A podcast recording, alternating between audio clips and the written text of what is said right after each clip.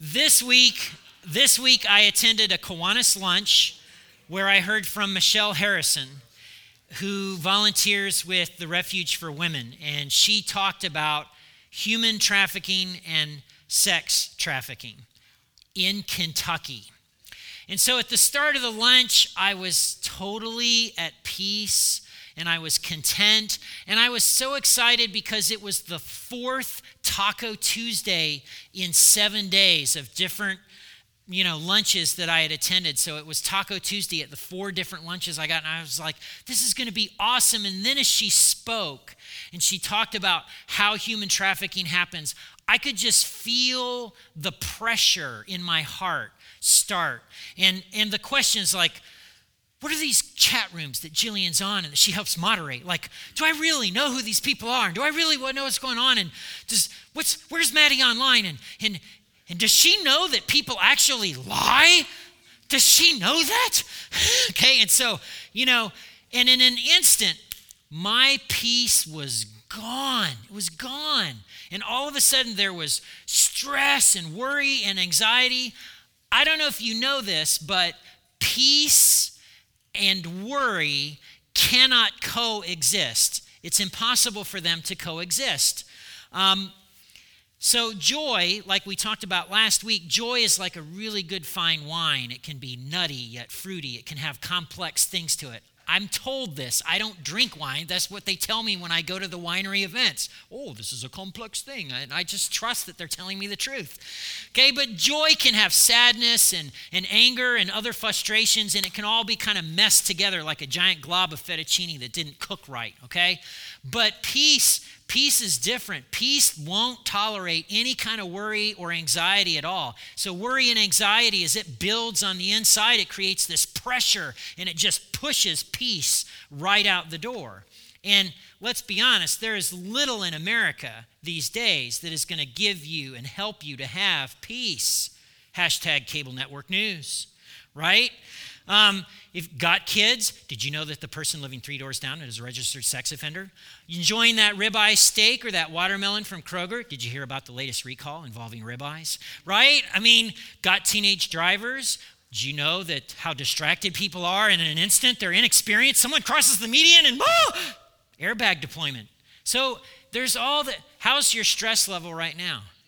Now that I brought up some of these things, you're like, you know, Max, I was going to go home and have a ribeye. I didn't even know about the recall. You should know. you, you should know, right? So, so here's the thing. And I'm going to read several verses. Yes, we are tracking along fruit of the Spirit. So, this is exactly what you would learn in G Town. You're learning in Big Church today. Boom! Mic drop. Okay, so, but the Holy Spirit produces this kind of fruit in our lives love, joy, peace, patience, kindness, goodness, faithfulness, gentleness, and self control.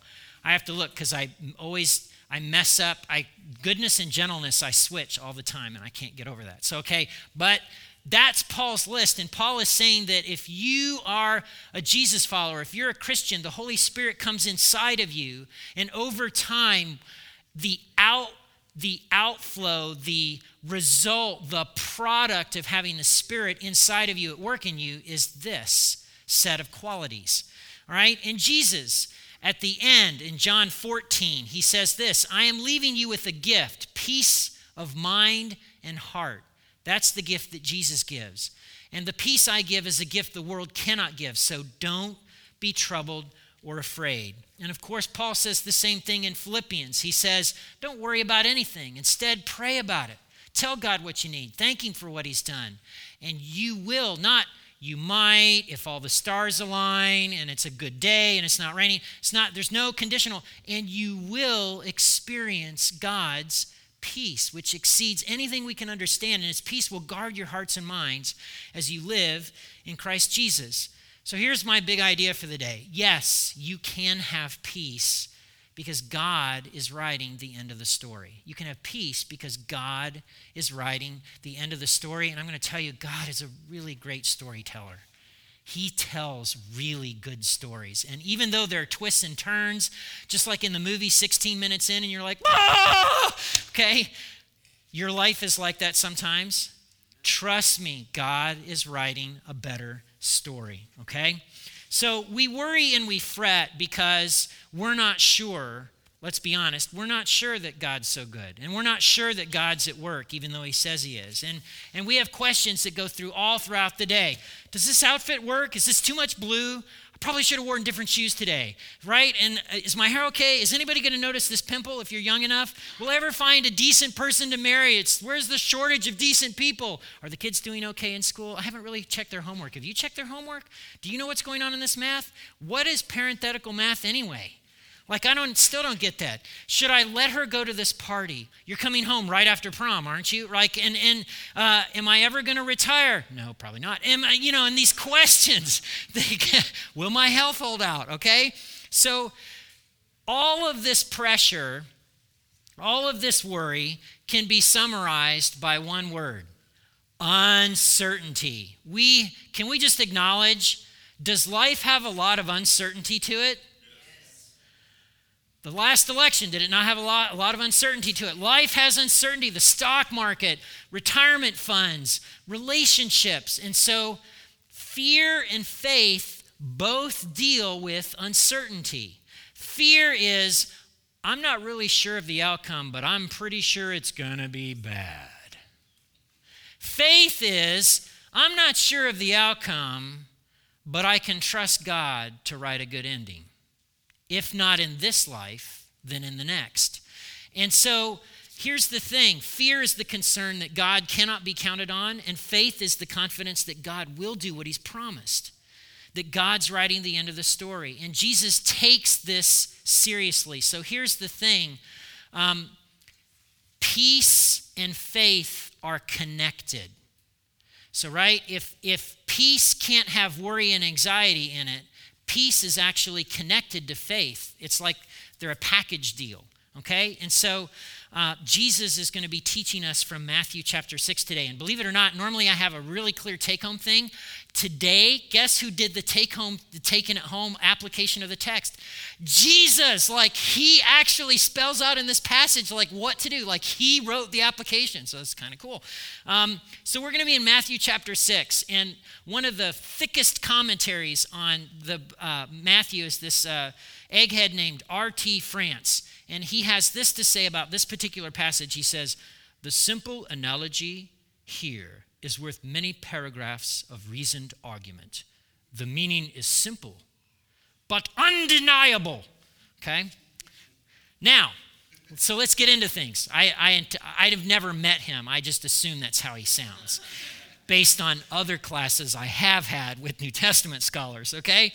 So Matthew chapter 6, verse where we, 25. This is verse 25, regardless of what's on the bottom. That is why.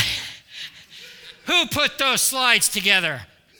Okay, that is why I tell you not to worry about everyday life, whether you have enough food or drink or clothes to wear. Isn't life more than food and your body more than clothing?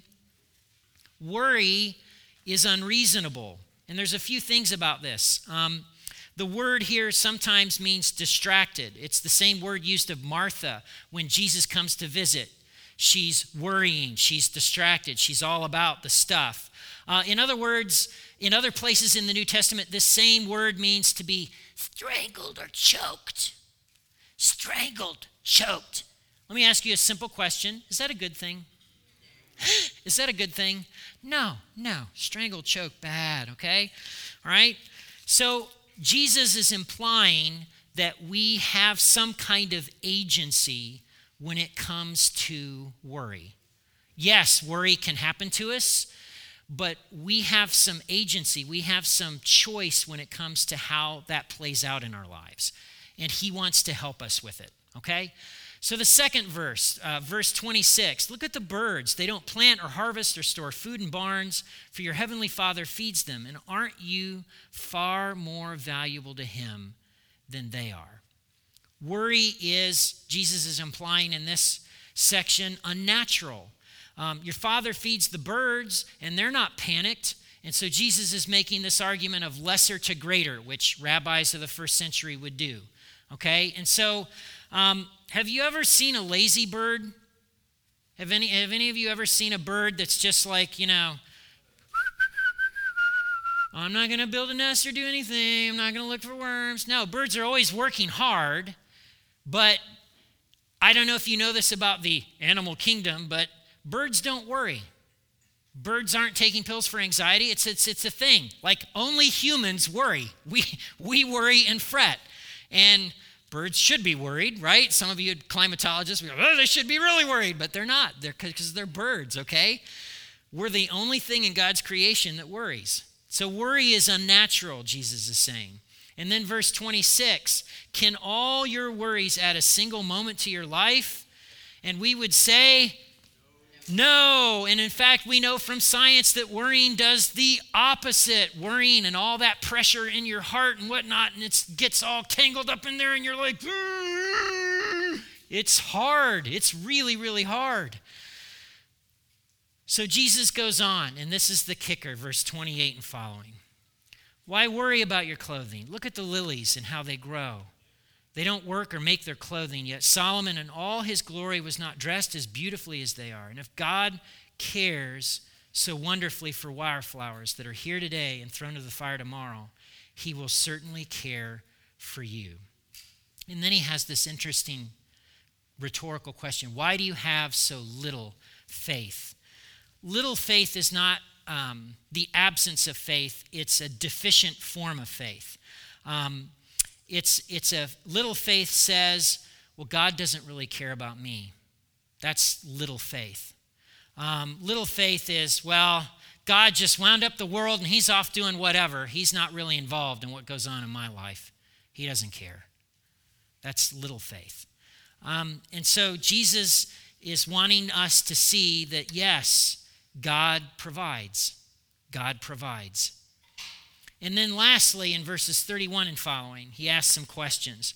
So don't worry about these things, saying, What do we eat? What do we drink? What do we wear? These things dominate the thoughts of unbelievers, but your heavenly Father knows your needs. So he's saying worry is almost, it's like it's not Christian. You're not believing that God's at work. Um, and he's wanting us to see that, yes, we can count on God. Did Jesus trust his heavenly Father? Yes, he did. Did everything play out really wonderfully well in Jesus' life? Not necessarily, right? And yet, God provides. Let me ask a couple of questions in light of this passage, and then I'm going to let Jesus explain the meaning. If God were more involved in your finances, more involved in your marriage, more involved in your job, more involved in your school, more involved in your relationships, do you think you'd be more secure or less secure? And then do you believe that God's love and grace are infinite and renewable? Or do you think that they're somehow limited and finite and in short supply?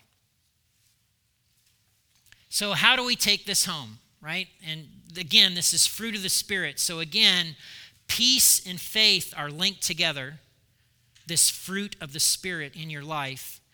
And peace won't tolerate worry and anxiety. They're going to they're to conflict and bang up against each other to see which is going to dominate your heart and your life. Okay? Um, and so Jesus kind of unpacks this and he explains the meaning in these last couple of verses.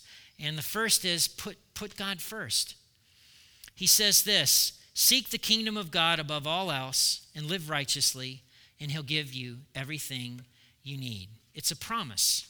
If you'll be about my needs, and he spells out what his needs are, what his kingdom's about. Matthew 25, toward the end of this gospel, he articulates groups of people that he really cares about profoundly. And he says, If you're about these things, I'm going to be watching out for you. Now, it doesn't mean that we get everything that we want, uh, but it's a promise that we can count on God.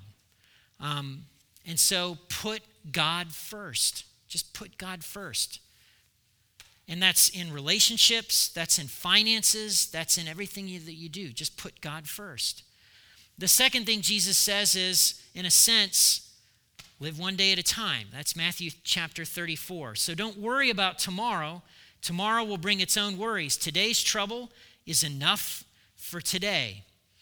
Um, I don't know about you, but there was a season in my life where I did the whole borrow trouble thing what if we really can't retire? What if the house isn't paid off in time? What if da da da da and my plans for college go for the kids? What if, what if, what if, what if? Whoa! Can short you out.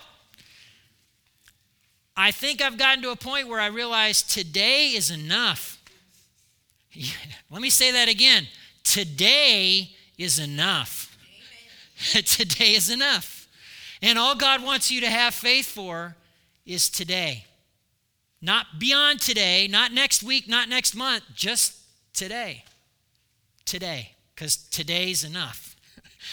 I think he was trying to teach us that with God's people that we read about in the Old Testament. There was this thing called manna. Have you heard of it? Right? This substance that appeared on the top of the ground every morning. And you would think, right, after 40, I always go back in time and I think, these people, they don't trust God. Like, well, how silly are they? Like, for 40 years, God provides, and all of a sudden, like, tomorrow he's not? And then I'm like, hey, Vanderpool. Hey, Vanderpool. You know that worrying and fretting you were doing about da da da? Hmm, what's good for the goose, right? So, manna was this tangible thing day after day. And the funny thing is, right? On the Sabbath, there was no manna. And yet, where we read in, in those passages that at the very beginning, some folks went out looking. I'm not so sure I can trust God on this. I got to make sure I've got some, right? And it rotted. And God really wants them to know no, no, you can trust me. So today is enough. Today is enough. And then lastly, trust God for the things that are beyond your control. And that's verse 30, where he says, uh, if God cares wonderfully for wildflowers that are here today and thrown into the fire tomorrow, He'll care for you. He'll care for you. Um, Kyle Idleman says that we should uh, surrender in the shower. I don't know if you know this, but there are people who get PhDs and study human behavior, and they have determined that Americans do four things in the shower. So when they're in the shower, Americans will go over their to do list. Number one, what, am I, what do I need to do? What do I need to do? What do, oh, that's right. And tonight's soccer. And okay, they go over the to-do list. Second thing Americans do in the shower is uh, they they problems and worries. Oh, that's right. Oh, that relationship's out of whack. Oh, okay. In the shower. Third thing, which is a thing I think some of the people in my household they daydream. So it's you know, time vortex, and an hour and a half later Oh, I'm still in the shower. Weird. The hot water's run out. I don't understand this. Okay? So, and then the fourth thing that Americans do in the shower is they work. They go over the work that they need to do. So, three out of the four things that Americans are doing in the shower is no bueno. So, instead of some of those things, the next time you're in the shower and you're tempted to, right, just surrender. Surrender in the shower. God, hey, I'm stressed out about ABC. I give it to you right now as an act of faith. Like literally, I've got nothing and I've got nothing on right now. Like uh, there's nothing I have right now, okay? And I surrender it to you. I need you. So, a surrender in the shower. Maybe you should try that this week, okay? I love, and so I, I want to close out with this the way Eugene Peterson uh, translates this little section of um, Matthew chapter 6. Uh, and I think right? You'll get this. And look, it's not about perfection, it's about direction. Just let Jesus lead and you take the next step. And it's going to be messy and you're going to stumble. That's part of it. But just let him lead and follow, okay? If you decide for God, living a life of God worship, it follows that you don't fuss about what's on the table at meal times or whether the clothes in your closet are in fashion. There's far more to your life than the food you put in your stomach, more to your outer appearance than the clothes you hang on your body. Look at the birds, free and unfettered, not tied down to a job description, careless in the care of God, and you count far more to Him than birds.